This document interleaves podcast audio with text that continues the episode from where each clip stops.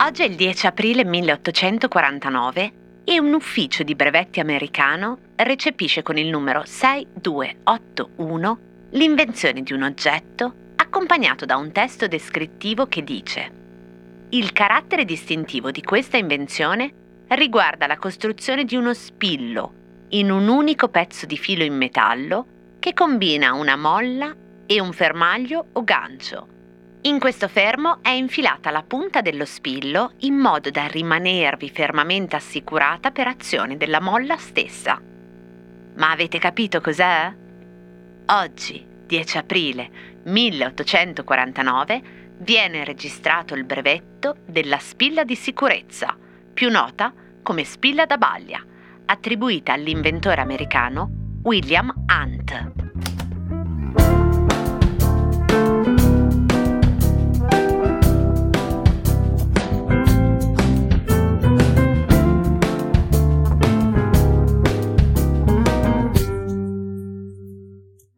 C'entra la spilla da baglia con la Brexit? Poi c'è la creatività che invece usa sia la fantasia che l'invenzione per produrre qualche cosa che prima non c'era, ma che sia praticamente realizzabile e funzionante. Poi c'è l'immaginazione che pare che sia quella facoltà che permette alle persone di immaginare quello che la fantasia, l'invenzione e la creatività producono. La spilla da baglia è uno di quegli oggetti che chiamiamo anonimi, con cui non si intende dire però che non abbiano un autore, un inventore, anche perché nel caso dovremmo aggiungere che tutte le cose hanno almeno una persona o in alcuni casi una stratificazione di interventi di persone all'origine della loro storia. Ma spesso siamo noi che non li conosciamo. Con anonimo intendiamo piuttosto quella caratteristica di alcuni oggetti per la quale Gio Ponti aveva trovato questa espressione per me bellissima. Cose che sono senza aggettivi, cose che sembrano essere sempre state lì e che danno l'idea che lo saranno per sempre, cose senza segni, senza tempo e senza geografia. La spilla da baglia o spilla di sicurezza è uno degli esempi più calzanti. Un oggetto tanto ben concepito e ben fatto da tramandare inalterata la sua forma da più di 150 anni. Una macchina minima, si dice con un'altra espressione bellissima, derivata direttamente dalle ragioni della sua materia.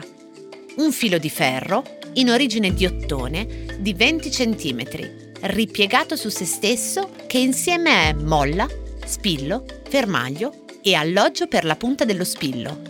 Facile da usare, difficile da rompere o da rovinare, minimalista e se vogliamo anche ecologico. Nato come spilla di sicurezza per riparare al volo i margini slabbrati dei tessuti o tenere insieme più pezzi di stoffa, chiudere spazi aperti, la spilla si chiamerà da baglia dall'uso preponderante che a un certo punto se ne faceva per chiudere i pannolini di stoffa dei neonati quando ancora erano in tessuto. Pare che William Hunt avesse ceduto il brevetto in cambio di poche centinaia di dollari per ripagare in fretta un debito contratto con un amico. E un po' come la storia del Cosa c'entra del 7 marzo. Vi ricordate quella sulla coincidenza del deposito dei brevetti del telefono? Pare anche in questo caso che in Inghilterra nello stesso periodo in cui William Hunt si aggiudicava in America il brevetto, avesse depositato un'invenzione molto simile a quella della spilla da baglia, pur senza conoscerlo, Charles Rowley. Ma torniamo a quella cosa degli oggetti anonimi.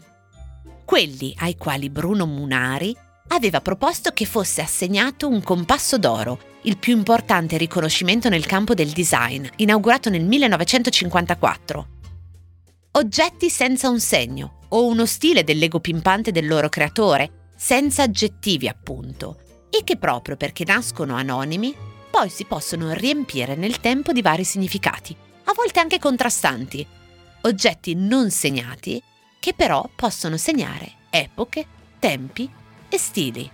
Forse sapete già dove voglio arrivare.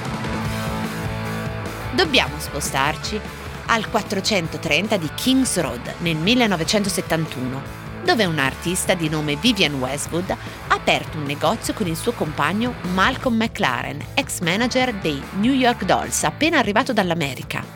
I didn't want to be a fashion designer uh, at all. I did it to help a boyfriend that I had whose name was Malcolm McLaren. Il negozio di cui parla Vivian Westwood in questa intervista al New York Times si chiama Let It Rock e vende vinili e le creazioni di Vivienne. Intorno a quel negozio, che nel tempo cambierà nome e si chiamerà Sex, si raduna un gruppo misto di musicisti off-off della scena musicale inglese, che sotto il nome di Sex Pistols decreterà l'inizio del punk. L'estetica del gruppo la dà Westwood.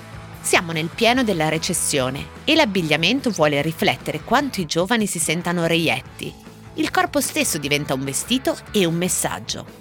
Il materiale prediletto è la pelle o il cotone sfilacciato, tagliato, e il trucco sul volto è pesante. Il nero anonimo, come quello del logo dei Sex Pistols, quello fatto di lettere strappate e incollate una dopo l'altra come un messaggio appunto anonimo, opera di Jamie Reid, si veste di striature fluo-eccentriche e irriverenti. Gli oggetti sono borchie, catene e appunto spille da baglia, indossate ovunque. Don't go to the Tate Modern because that's totally superficial. You've got to realise that there's no progress in art. One truth is no more true than another. L'oggetto nato per unire diventa simbolo di un taglio netto, una cesura, rottura. Non è solo sui vestiti, ma anche sui corpi e sulle icone. La più famosa direi è quella per il giubileo della regina Elisabetta II, con il motto God Save the Queen, slogan ispirato all'omonimo singolo dei Sex Pistols.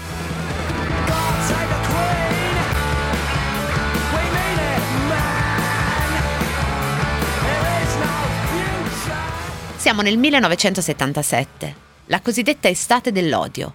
La regina, nell'immagine, ha una spilla da baglia tra naso e labbra.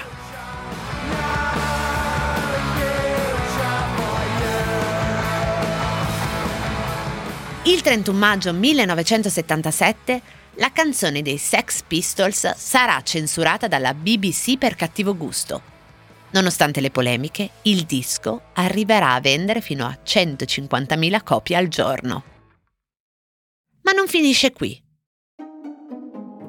Nata come oggetto d'uso oggi 10 aprile 1849, negli anni 70 del Novecento diventata simbolo del punk come rottura, recentemente la spilla da baglia è stata ripresa come icona di unione, di nuovo oggetto banale, banale nel suo senso più puro, indossata da molti emigranti attivisti e da molte attiviste inglesi in protesta contro la Brexit, che nel giugno del 2016 in opposizione, si sono fotografati con la loro spilla da baglia sui vestiti.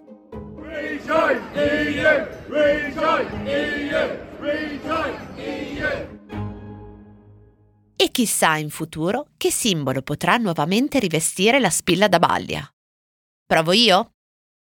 Me la immagino come la sorella Graffetta, che è diventata icona bidimensionale sulle nostre mail come allegato, ma stavolta a rappresentare?